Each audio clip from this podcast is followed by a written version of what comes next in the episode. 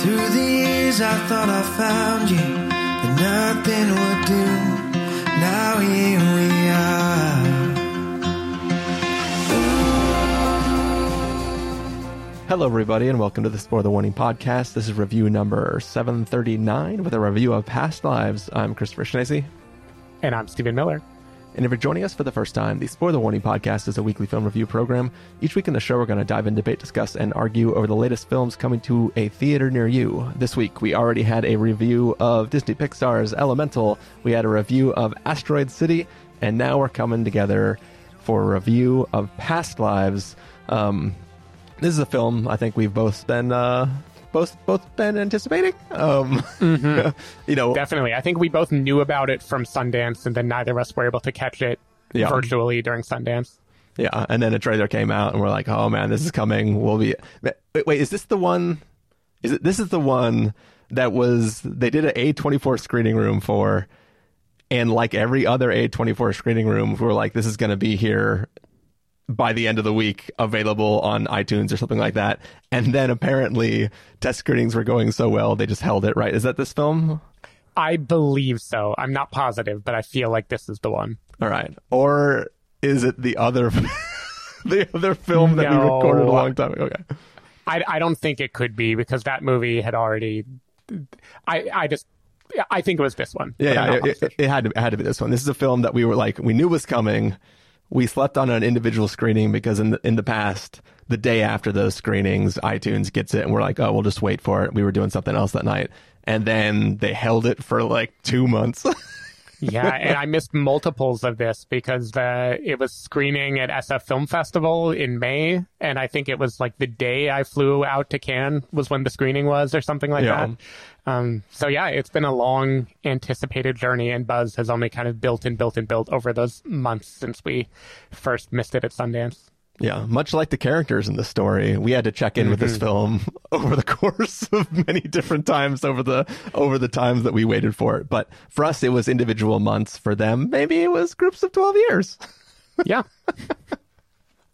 um yeah we we are as, as we mentioned at the top of the show we are on our third episode that we're recording so we're not going to spend too much time in the beginning before this review but we do want to say um over the past several episodes somewhere in there uh, i have teased a uh a a recording that we did for a little film called return to seoul uh that uh, we had recorded many many months ago and I just didn't get around to editing it and we've been sitting on it and then like we've had these gaps in our episodes coming out and then whenever we got back there were other things that were higher priority to put out. Um so this is just we figured now is the perfect time. Uh this film past lives is about somebody who was born in korea and emigrated to canada and uh, return to seoul is about a person who was who was born in korea and then moved to somewhere else in the world uh, Stephen's telling me that it was Paris. Uh, this is how long it's been since I I watched that film.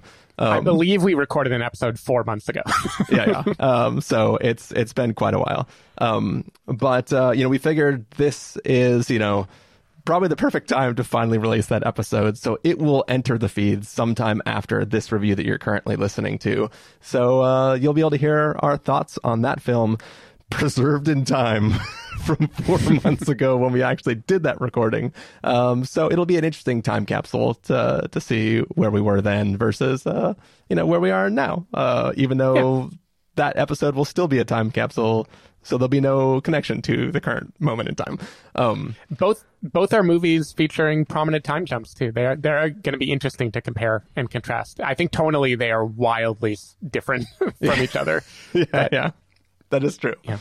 But you know, characters have a similar origin story, ish. um, but uh, yeah, what do you say, Stephen? We get into past lives. Can't wait. All right, we're gonna take a listen to the trailer for past lives, and then come back and give everyone a review. There's a word in Korean, inyeon. It means providence or fate. Do you believe in that? That's just something Koreans say to seduce someone.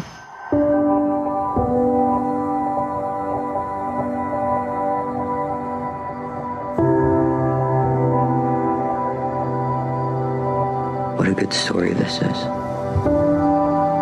Childhood sweethearts who reconnect 20 years later and realize they were meant for each other. In the story, I would be the evil white American husband standing in the way of destiny.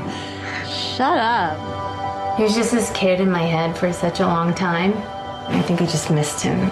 Did he miss you? Hands on! Wow, Dota. Wow. Wow. 叫我的哇。Wow. Not really sure how to feel about it, son. And the way you move makes me feel like I can't 좋다. live without you. Me 그냥 너랑 you to 얘기하는 거. The guy flew 13 hours to be here. I'm not going to tell you that you can't see him or something. 만약에 네가 한국을 떠나지 않았다면 내가 널 찾았을까? 사귀었을까? 헤어졌을까? 부부가 됐을까? 아이들을 가졌을까? 너는 나를 왜 찾았어? 한 번 더 보고 싶었어. If two strangers walk by each other in the street and their clothes accidentally brush, that means there have been 8,000 layers of inyan between them. Want you to stay. Want you to stay.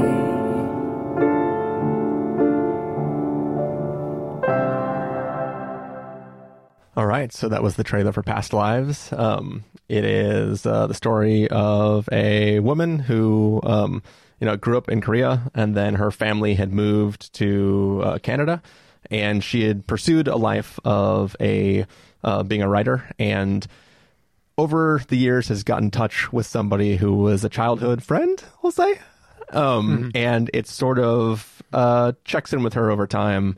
And we are watching pre- predominantly a period of time in which she is um, going to meet up with this friend from her childhood um, and see how that affects her and her current state of being. Stephen Miller, what did you think of Past Lives? I, I love this movie so damn much. I loved it so much. I have seen it twice already uh, because I first watched it uh, with friend of the show Julius at an early Q and A, and I loved it so much I needed to see it again with Joanna, and also I just deeply wanted to watch it a second time and live in the emotions of this movie. I'm gonna. I'm gonna try to not just like monologue a lot at the beginning because it'll be better for us to have it back and forth. But I, I hinted in my review of Elemental that there were some similarities between those stories. Um, Past Lives is also a story about immigration to a new city and romance and finding love um, between cultures versus across cultures. Uh, but I think honestly it'd be reductive to compare them too much because I don't think this movie is really about romance that much. I think this is a movie about everyone containing multitudes and the like all the trajectories our lives could have taken, all the the burden, right? The grief of all the possibility that we've had that we just necessarily collapsed into one decision and then commit to. Um, and I think this is really about love as like the merging of two infinite, unknowable people who are choosing to try to love and understand each other, even though they never 100% will be able to. Um, there's a moment in the movie early on when Nora is telling Haesung that she's heading to Montauk. And about five seconds after I thought it, and probably every sappy cinephile in the audience thought it, she goes, Eternal Sunshine of the Spotless Mind. um, and I loved that moment because, in my mind, this is like a wistful, more adult, more wise counterpart to Eternal Sunshine's idea of love, and we can we can like dive into that because I have a whole theory about it. Um, in right. Eternal Sunshine, Joel and Clementine, they're destined for each other. No matter what happens, they will always find each other in Montauk. No matter if they wipe out their history, their memories, whether they fought, whether things didn't work out, they're always going to recur and find each other. And they literally like plumbed through Joel's dreams, his psyche, his everything. She's hiding in there. She is like destined for him. It, it is this idea of a soulmate. I feel like in Eternal Sunshine, like we have to try again. We we are in love with each other. We can it can be no other way, right? Like we we are two people who have to be with each other. And in past lives, it, it's kind of the opposite. Like there there is it's in the trailer this idea of a soulmate, like the perfect love story is Haesung, um, the person that Nora grew up with, the person who represents her old life together, who they keep intersecting, they keep being here. And then there's this marriage on the other side between her and Arthur, played by John Magaro, um, who like he literally can't understand her dreams. There's like there's a beautiful moment that happens where they're talking about this, about how like she has this whole thing that he can't connect to, he can't understand, but she still makes his life bigger. And this movie is kind of about like the choices you make and how the choices impact who you fall in love with, who you wind up with, and whether love is about fate or destiny or whether love is about like planting your roots and choosing to try to understand each other even if you can't access everything. Um, and i just I, I think this movie is so beautiful. I think it has so much to say about like parallel life trajectories a lot about the immigrant experience that i can't personally speak to but it's just really really moving and lovely. And then it also models this like just wonderfully non-toxic marriage too that I just found like I cried so much watching this movie, and I think it is just such a uh, a wise film about life and experience and like how much stock to put in idealism and romanticism versus how much to flow with life and accept the things you lose. And it it's just beautiful. Um, but i want to hand it to you before i blabber any more about it and ask what you thought of this movie. Um yeah, so you know when when the trailer for this film first dropped, uh, I was kind of of two minds. I was of the mind of what whatever asshole cut this trailer together is manipulating me so hard into wanting to see this film. Which was like it just it was it, like every beat of it, the music choice, the way it plays everything together. Like I was like I was like, all right, this seems like something I definitely need to see. The other yeah. part of my brain was maybe the brain of the husband, mm. where I'm like, you're the jealous white guy. yeah. I was like, I was like, oh, I am so scared about whatever it is this film is about to do because I, I'm just so, I, I just, I just don't believe that they're to do right by the situation and and talk about this in the way that I would want from a story of this type. Like um but to this film's credit I think it did an amazing job at handling the subject matter. And you know there are lots of films that will try to talk about what if, um, especially when it comes to ro- romantic things. Um, most of those films, I think, do it terribly, or at least in a non realistic manner, right? Who you are watching is choosing decisions based on what if questions, but not with any context anything, but based on um, you know, just just the what if is enough to throw everything into chaos and, and make them want to, you know, you know, if they gave up something before to achieve one thing, they might want to give it up again to achieve another later down the line. You know, um, you know, maybe maybe an example could be something like worst person in the world. yeah, yeah.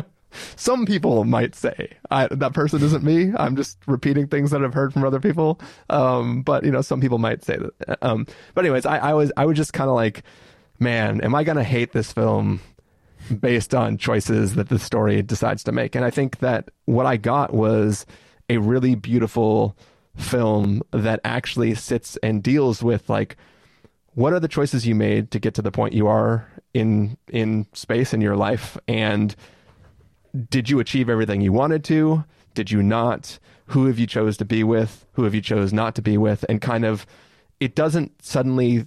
It's not like a wrench comes in and everything, the entire world is exploded. And now we're on a different plot. It's like, no, this is just one piece in the way I think about my current state in life, and it kind of, it really handles it delicately on both the side of the, you know, of, of both people in all three people in these relationships, right? Like you get to see yeah. what things mean to them, what they're holding on to, what that means for them in reality, what how it makes them think about a potential future or futures that will never be. You know, like it, it, it kind of it really actually has a very, very soft hand in all this stuff. And, you know, you talked about um, fate and destiny and connection. And one of the things this film puts out there, and, you know, I, I will not talk about the scenes itself or who are saying the lines of dialogue, but this film introduces this uh, Providence connection platonically and across uh, different relationships, right? Like, mm-hmm. like when in the trailer, you know, the audio where she was saying, "Oh, if you walk by and you and a stranger's shirt touch, it means there's been like ten thousand layers of of stuff before this moment." It doesn't mean that you and that person are romantically entangled now it's just there is something that guided those two moments to connect in that moment. It doesn't mean it doesn't necessarily mean anything, right? It just means yeah. that like something had to lead to that moment and that passing and that chance encounter. So it's and you know obviously I'm I'm speaking about a something that I know nothing about from the standpoint of what the actual terminology of this uh, providence thing is, but I'm just saying that like the way the film is presenting it to me, it's it's it's just about the connection there and and it doesn't have to mean more than you let it mean, um, or it could mean as much as you want it to mean. so I, I don't know. I, I I really loved what this film does with this sort of triangle it's setting up, and I think it handles it in a way that like didn't like I can put myself into any of the characters' shoes, and I feel that the film handled it um not not correctly, but like delicately enough yeah. that I feel like no matter if I draw a card that says you are this character for the duration of this film, I am happy with the way things play out and I find it true to life and realistic and it feels like this film is authentic. Um, and for that I I just really love it. Yeah. Yeah, I, I definitely feel the same way about the I would say it's the grace that it has for every character in this movie and it we were talking before recording about what we're even allowed to say outside of spoilers because kind of the fact that it has grace for every character could be construed as a spoiler. um, but I think it's an important part of what the movie is doing. And there, there is a love story of sorts, whether platonic or romantic, across time between Nora or Nayoung was her name in Korea, uh, and Haesung. And that is so, it's kind of a delicate story of losing and finding someone and being separated across continents and that desire to be near each other, but then also knowing that your lives are diverging, that I think is really, really lovely and well done. Um, I don't want to fall into the trap of pointing to who is clearly the third character by billing and screen time and making him be the one I relate to the most. But like you, uh, when I learned about the premise of this movie, I was thinking about what about the poor husband, you know?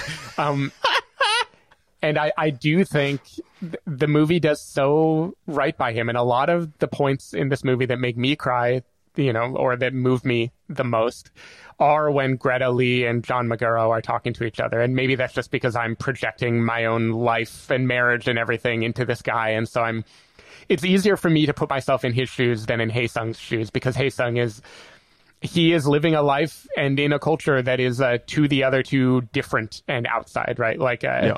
Nora is even talking to Arthur, um, trying to maybe downplay um, how impactful Haesung's visit has been, and she just keeps saying like he's so Korean. He everything he does is so Korean. It, it's all so Korean. Like all she can say is like this thing that is a proxy for he is this giant part of my life that you don't understand. Yeah. Um, and I think the movie just does a really wonderful job of handling that and being about identity and about her having this level of grief and this thing that she misses and contemplating what might happen in her future. It it, it just is such a like wonderfully sensitive movie. It, it reminded me of like the Before series in that it just seems like it it can have adult conversations and it can handle them very well and it can trust the audience to follow the emotional thread even if different people are disagreeing with each other um, Yeah. in those conversations and, and I think that's the key, right? It's this is one of the most mature depictions of relationships that we get in film, like in Yeah. you know ever like at least in the last several years right like a lot of times these romantic films are about uh wish fulfillment or at least uh uh depicting a somebody having been wronged or something right? Like it, it's like this is my way of getting out my feelings about it or this is the ideal i you know concept of what i think somebody how they'd want to be swept off their feet or how they'd want to be rescued from something right? And i think that this film is it just paints a relationship that feels like three real life actual adults and how they think over things. And I think that, um, you know, uh, you know, the main character Nor- Nora, she she is she's in a place where she is, you know, she she came to where she is to achieve a specific goal, which she hasn't achieved yet, and she's trying to analyze where she is in life and you know she left a place to attain a thing she kind of metaphorically left that place again to mm-hmm. make sure she could attain that thing and she hasn't. And it's like does she actually want the thing? Or does she think that because she hasn't achieved the thing that she chose over the thing is the thing something that she should have chose? Like it, it's all it's all just questioning where you were, and I, I think that the film it handles all sides of the equation, if you will, like realistically, and and I just keep coming back to that. Like it feels like people having an actual conversation, and for the most part, save for one scene, I think most people are pretty on the level at all times. You know what I mean? There's one Yeah, scene that can- gets a little a little muddy. we we can we, we can talk about it. I'm I'm interested in doing at least Yeah. a light spoiler section for this movie. Um, and, and like another thing I just wanted to bring up, is, and you've probably thought about this too, is we've had a lot of movies lately that are multiverse movies, and they're about like the the different ways life could have gone. You know, everything everywhere all at once is the most obvious comparison, and this is kind of taking that idea too. You know, I think Past Lives is a clever name for this movie because it is also just literally about someone's past, but it's also about like the idea of the different lives you might have had and all the different places you could be, right? In one place, you are doing laundry and taxes with someone, and in another place, you might be living this entirely different life in an entirely different situation. And it, um, I, I don't know. I just think this is a theme that keeps recurring right now. Maybe people are imagining what other lives they could have had and they're just thinking about all the random things that led them to where they are right now. And this is just like a big hug of a movie that says like you are where you are. It's okay to be uncertain. Let's talk about it. And there's just a maturity to that that I think is really um yeah, really really beautiful. It's also just directed wonderfully. Uh, Celine Song has never directed a feature film. She's a playwright, much like uh, Nora, the character who is very much based on her in in this movie. Um, Sorry, sorry. Ahead. to- I, I, I always interjected like a terrible time, but the reason I laughed was not against anything you were saying, but when you said she's a playwright, there was a moment in this film where characters are talking, and I was like, God damn it! If this film ends with the story we are watching as the story that she writes, by the I was going to be so pissed. Um, but that's not what happens. So yeah, it does. I, I will say, without spoiling it, that I think this movie ends at exactly the perfect moment. Um, Yeah. The scene where it is about to end, I'm like, do it, do it, do it, do it, and then it does it, and it is, uh, it is lovely. yeah, um, do do it being ending the film, not End you're not movie, speaking end to any right here. particular character.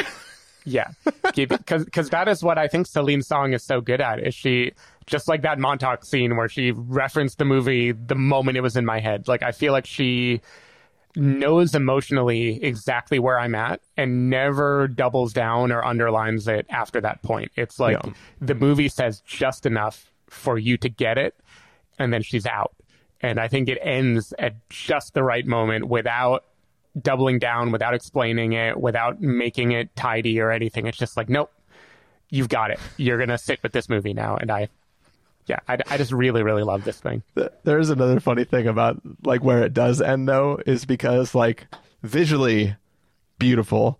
Uh, if you think about where everyone is standing and sight lines and stuff like that, it it does add a little w- weird tinge of of stuff, which is not what the film is going for. Um, this is a small film, and I think that it's just you know it's easier to lock down one block than it is to lock down half a city street. Yep, interesting. we can we can talk about the final uh, sequence of of the movie. I think that would be that would Yeah, be yeah. interesting. Yeah. the- Uh, anything before we get to, to any, you know, true, honest to God spoilers? Like I want to quote things, but I think it'd be better to just save them for spoilers and let uh, let people sit with this as our non-spoilery review. Cool. Um, well, then, on that case, uh, what do you say we get into the pre spoiler verdicts? Sure. All right, Stephen Miller, if you were going to give us a must see, recommend with a caveat, wait for until past with a caveat, or a must avoid, what would you give it?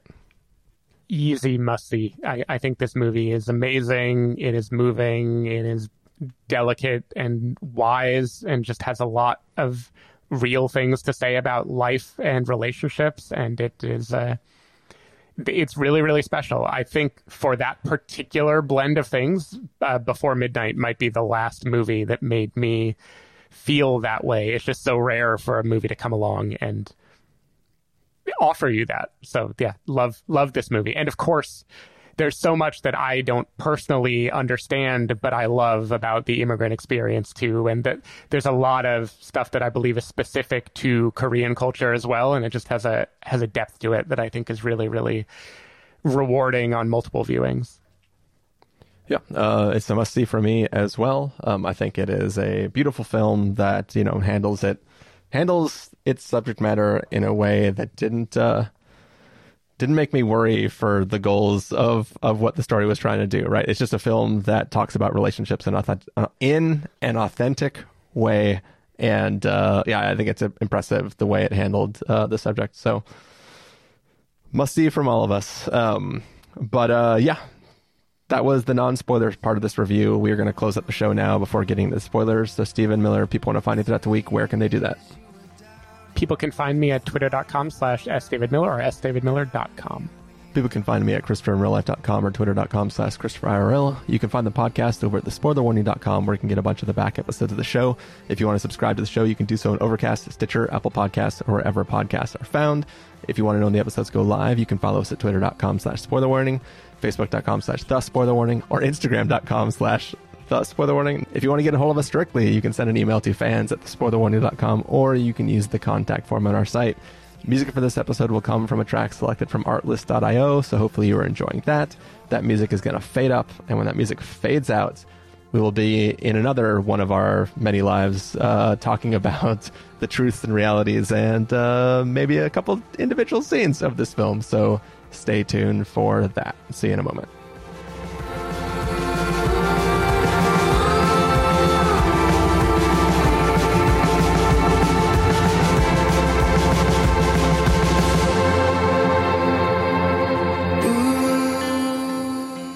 Right, we are back. This is Spoiler Territory. It's the after part of a review of the film Past Lives. We are talking full blown spoilers, so watch out. Uh, Stephen, where should we get started?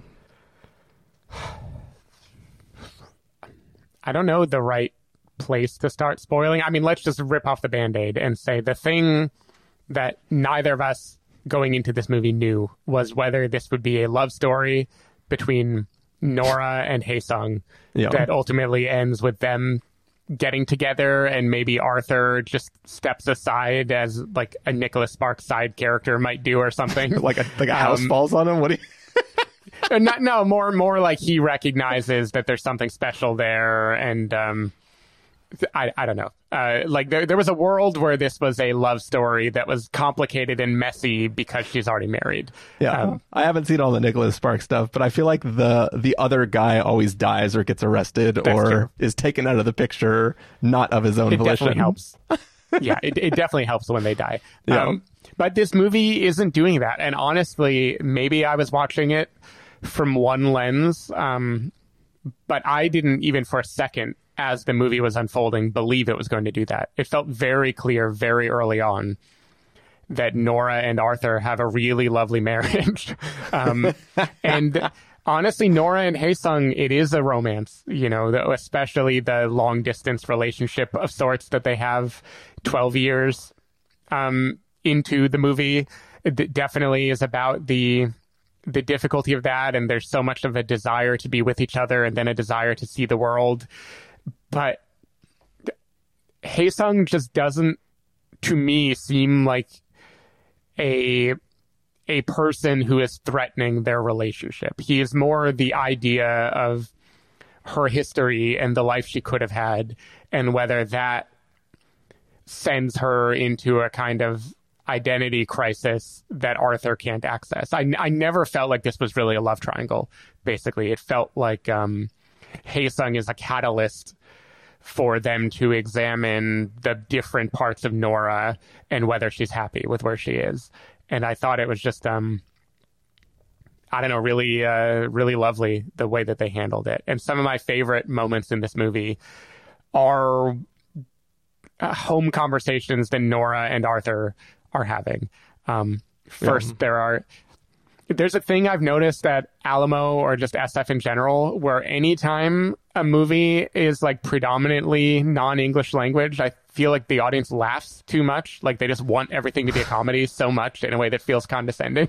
um, Yeah, and like this time around, um, there's a, a sequence where Arthur is like brushing his teeth, or Nora's brushing her teeth. They're getting ready, and they're talking about her day, and he is clearly like a little, maybe not even hurt. He's just like he's stuck on this thing that is happening, and my audience was laughing a bunch. To me, it wasn't a very comedic scene. It was very much like just a real like. What do you do with this? yeah, um, that is just so like well acted and well done. Um, but in that, like, they have this conversation where he's basically trying to interrogate, like, are you happy? And he says something that was like my first real like tear jerky moment in this movie, which is like, you make my life so much bigger, and I'm not sure if I do that for you. yeah. And that was just such a like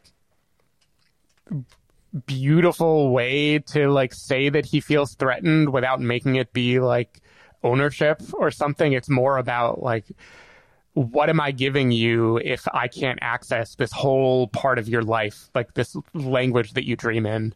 Um, yeah, I just, I, I just thought all of that was so beautifully done. yeah. It, it- it's there's like half of me is like give him the husband of the year award. right? Just because he is so understanding, but also that understanding is coming from a place of of like fear and um word is escaping me, but like he's insecure about his situation and he is doing the calculation of like as you said, like what what can he offer her that she wouldn't Yeah. be able to have from this other person. He's never he's never flipping tables. He's never like you know bursting out about it. He's just kind of like this resigned laughter. like when when he talks Yeah. about how great the story is is going to be, like it it's hilarious because mm-hmm. it's like he's making a joke of it, but that is that is the classic I'm going to make a joke about this thing so that I can uh be okay with something that is clearly Yeah. not making me okay right now.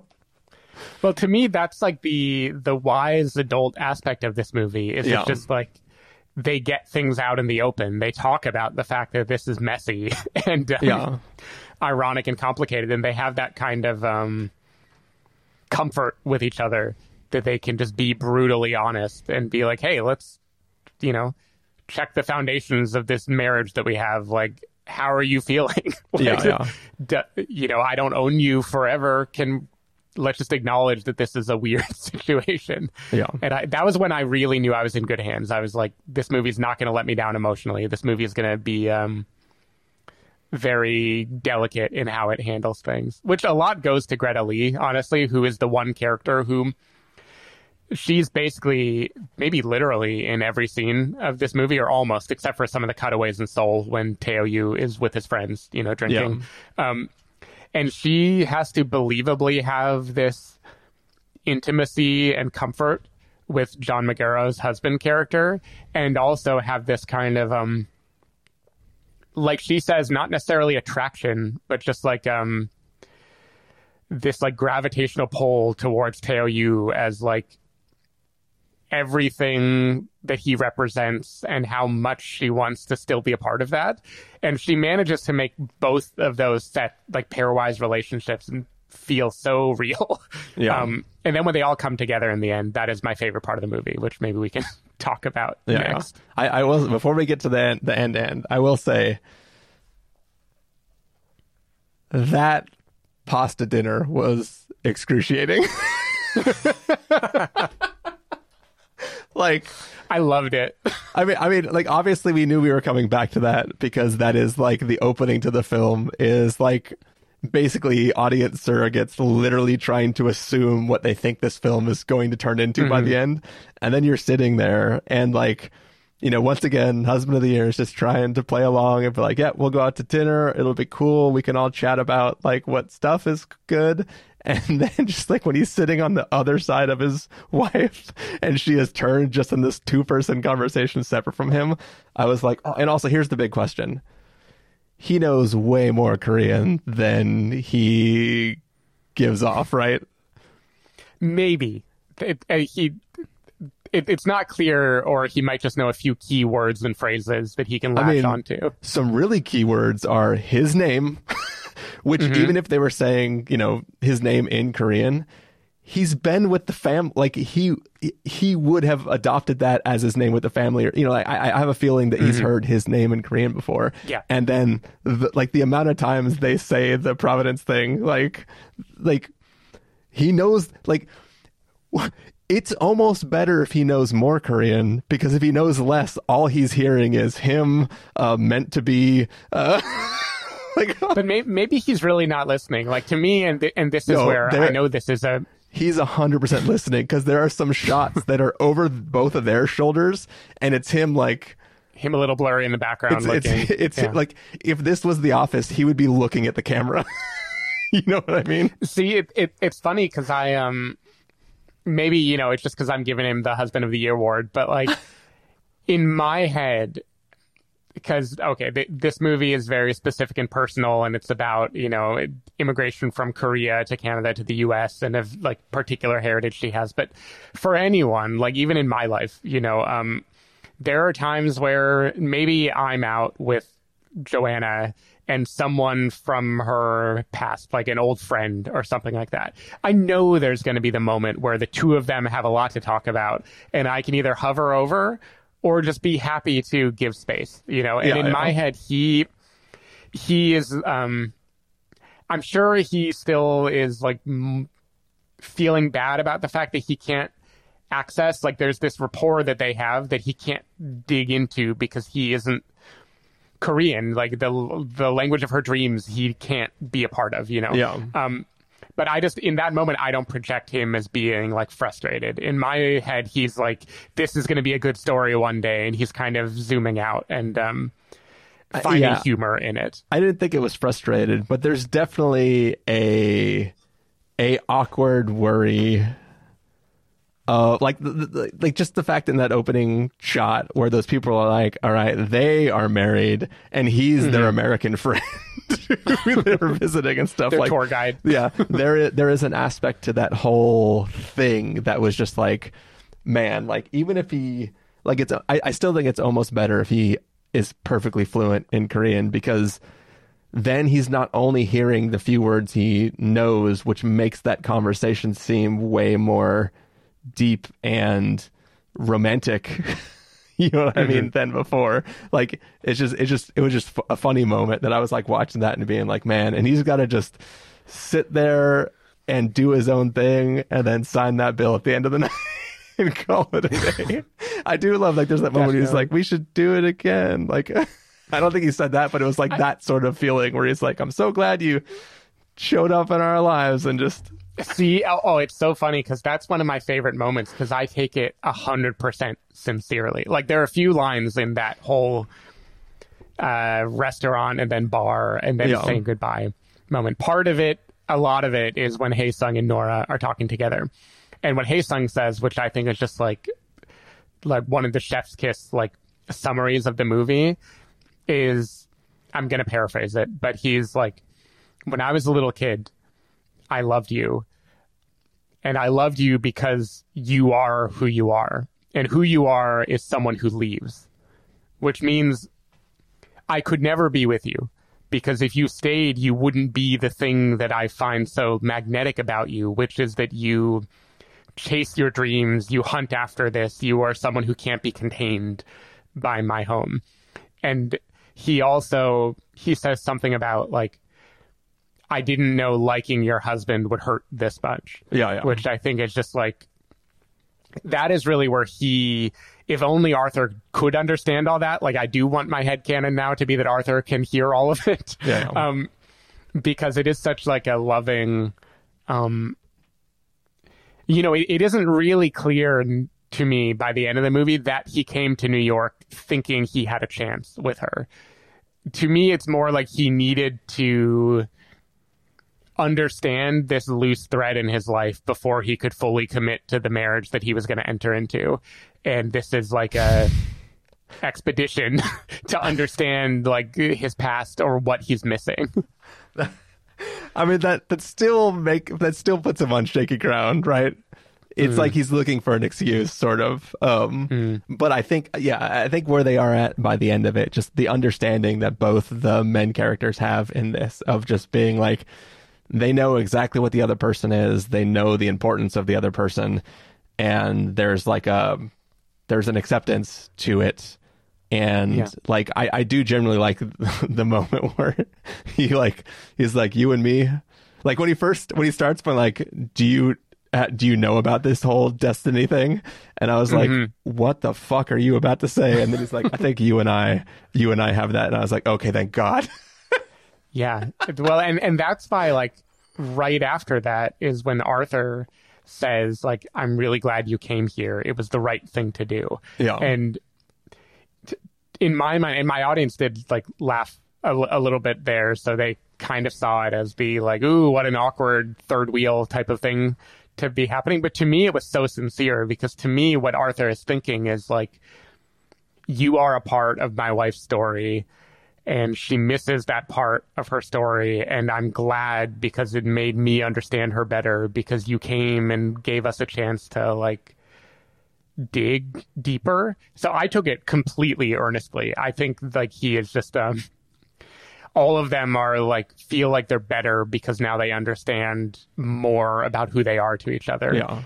Well, it's also like the the the reason why the question of what if is such a like impactful thing is because for most people you can never test it.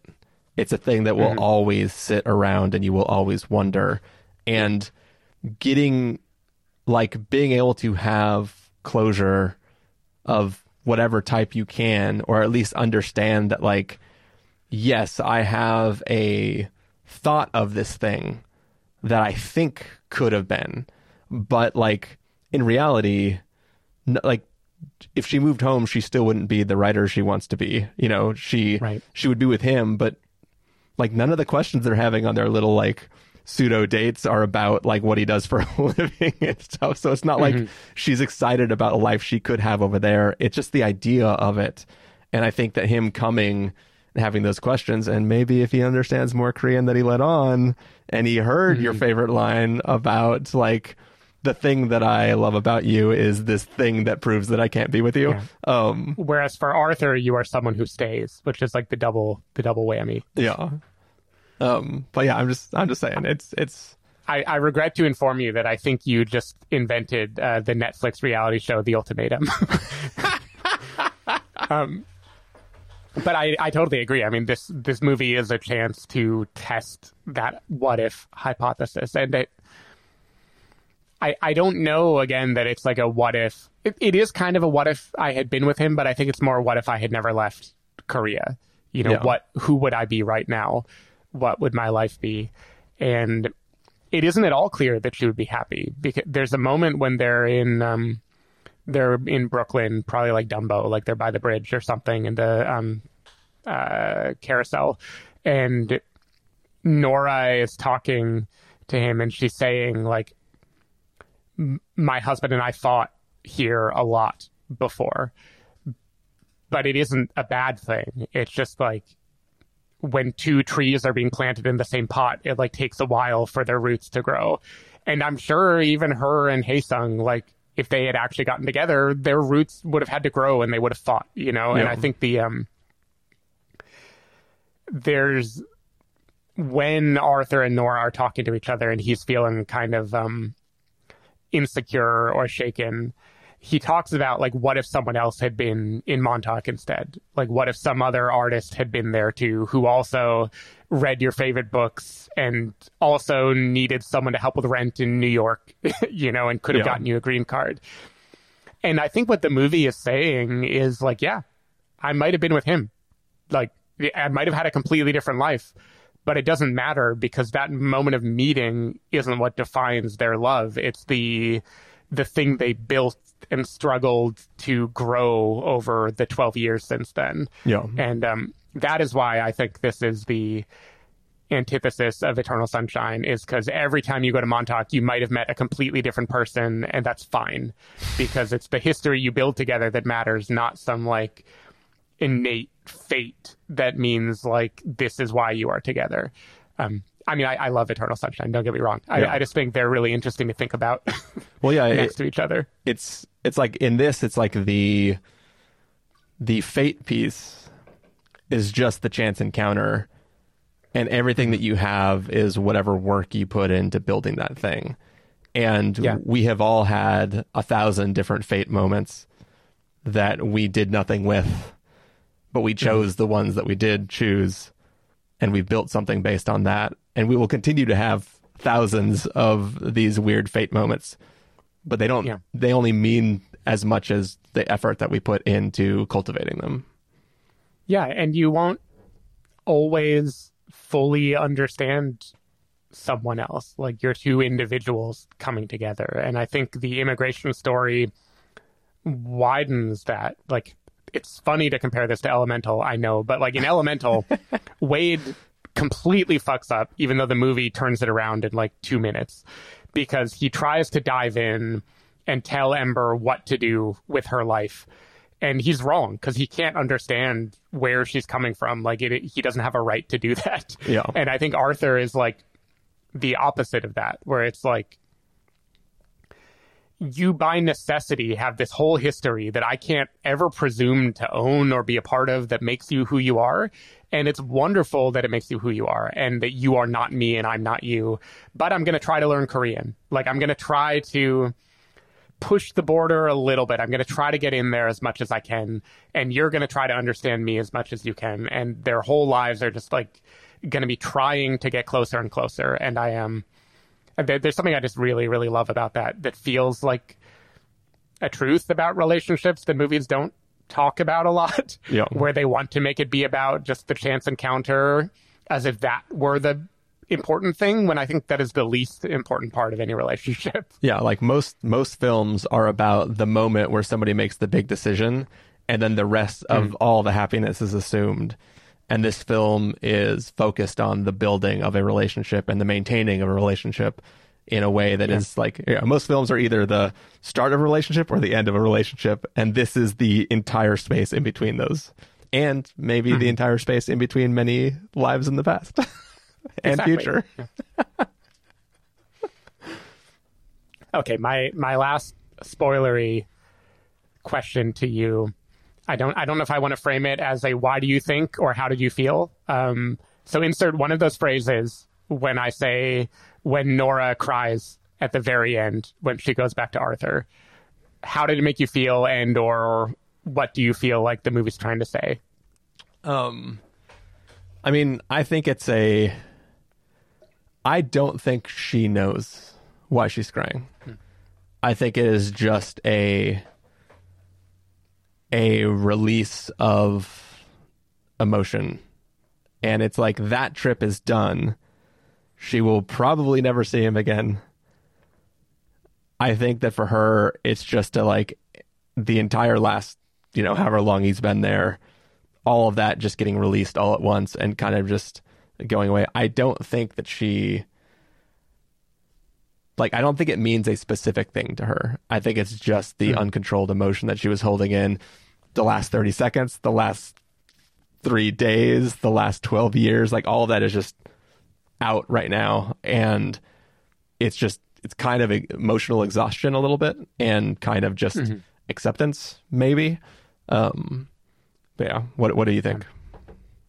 I think, well, first, how I felt was the first time I watched it, this was when the waterworks happened. Like the whole rest of the movie, I was like feeling it, but the movie was like keeping me right on the edge of actually crying. And this was like the release valve of, okay, you can all cry now. Yeah. Um, in, in terms of what it means, I think I agree with you mostly. It's just kind of like a, uh, a release of the emotion of everything that has been happening.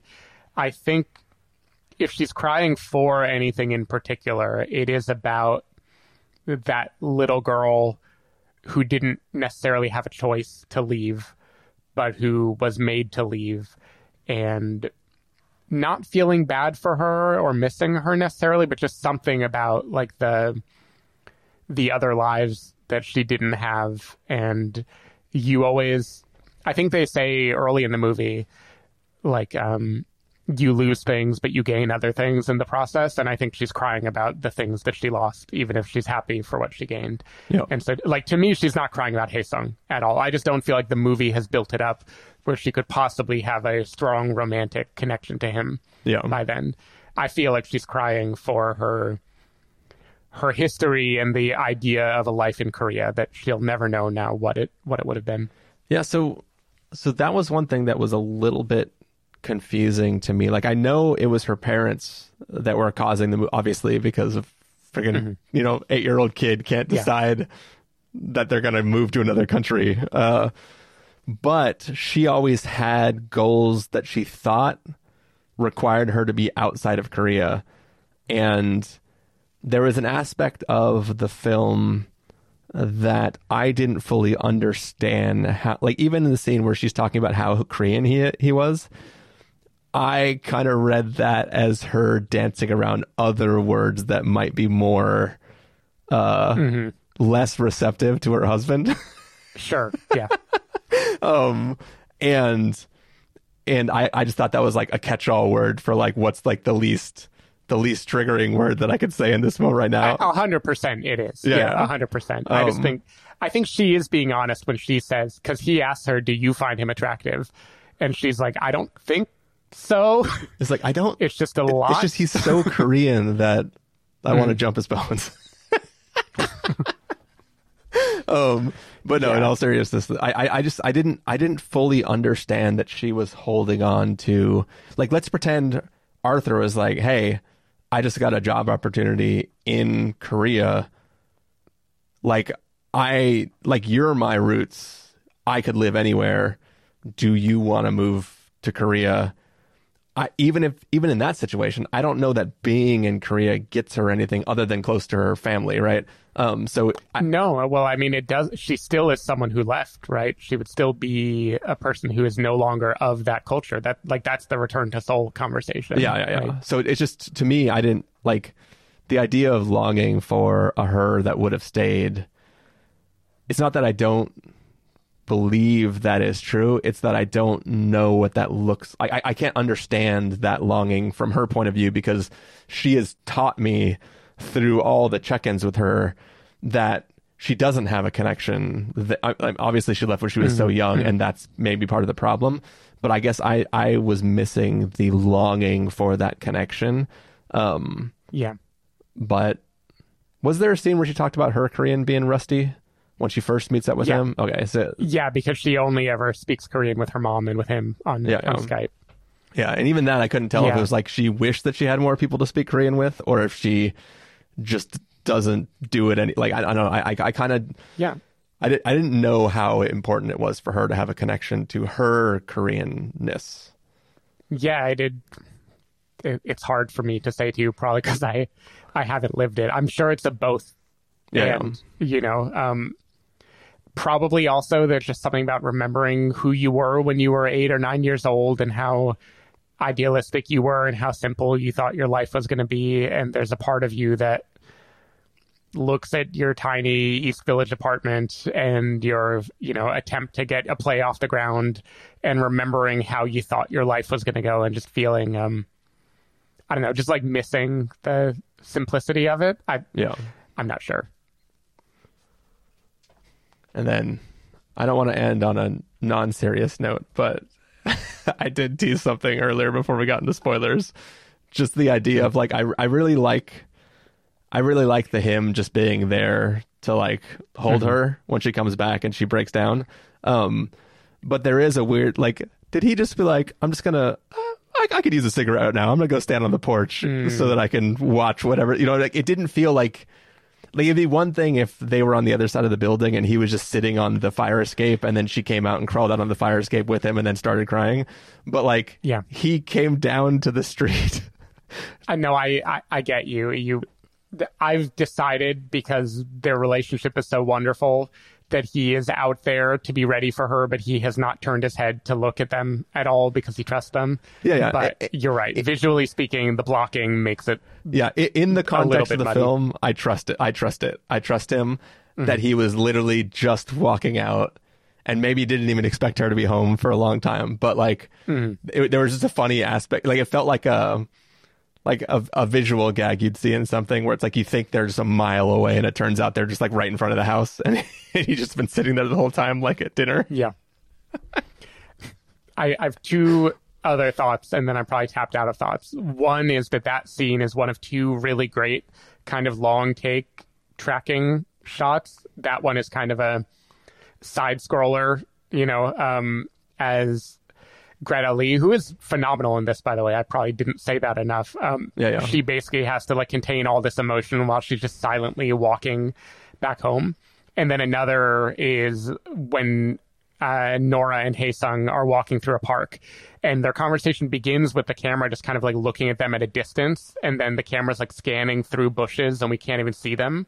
And then it ends with them close up, and there's just a really um, I don't know. The movie has a lot of really good, like the before series, like long shots of just people walking and talking that I that I dug a lot. Um, the second thing I wanted to say, which is that I'm a you know white American who grew up in Southern California and lives in Northern California, so I cannot speak at all to the immigrant experience. But I think like the idea of having something that was a part of you that you don't even know if you miss or how your life would have gone, but you still feel something about. For me, that is probably like growing up in the church and religion is like I remember when I see depictions of like people at a church camp or worship music or like the feeling of that, I remember who I was when I was there. And I think like, what would my life have been if I had gone continued in that direction instead Yeah. of, you know, going up to Berkeley and becoming corrupted by the world or whatever narrative you want. And like I I don't want that other life, but there's still a little part of me that like thinks about that kid and how far I am from him. But um Yeah. I don't know. That is, that is my feeble attempt to connect to something that I can't totally connect to. There's still a there's still a non-zero chance that uh this podcast would have still happened. Uh That is true, yeah. because nothing about the change in trajectory removed that our our providence from happening. Yes. Uh, Chris is one of the few people uh, who is not related to me who was in my life for both of those phases. we just happened to board the same train, so you came to San Francisco with me, and if I hadn't, Yeah. maybe you wouldn't have either. That that is that is very true. Um but yeah. Now we need to make a version of this movie where you, me, Joanna, and Jamie are sitting in a bar, and everyone's like, "The guys are just talking to each other. What do you think?" are they? Yep. Anyway. All right. Uh, yeah, I think I think that's probably I think that's think we probably it. it for this episode. Um, yeah. Thanks everybody for listening, and uh, we'll see you in our next. Re- well, technically, we'll see you in a review we recorded four months ago. But then after that, we'll be back for more more uh, contemporary films. Yeah. All right. Bye. Bye.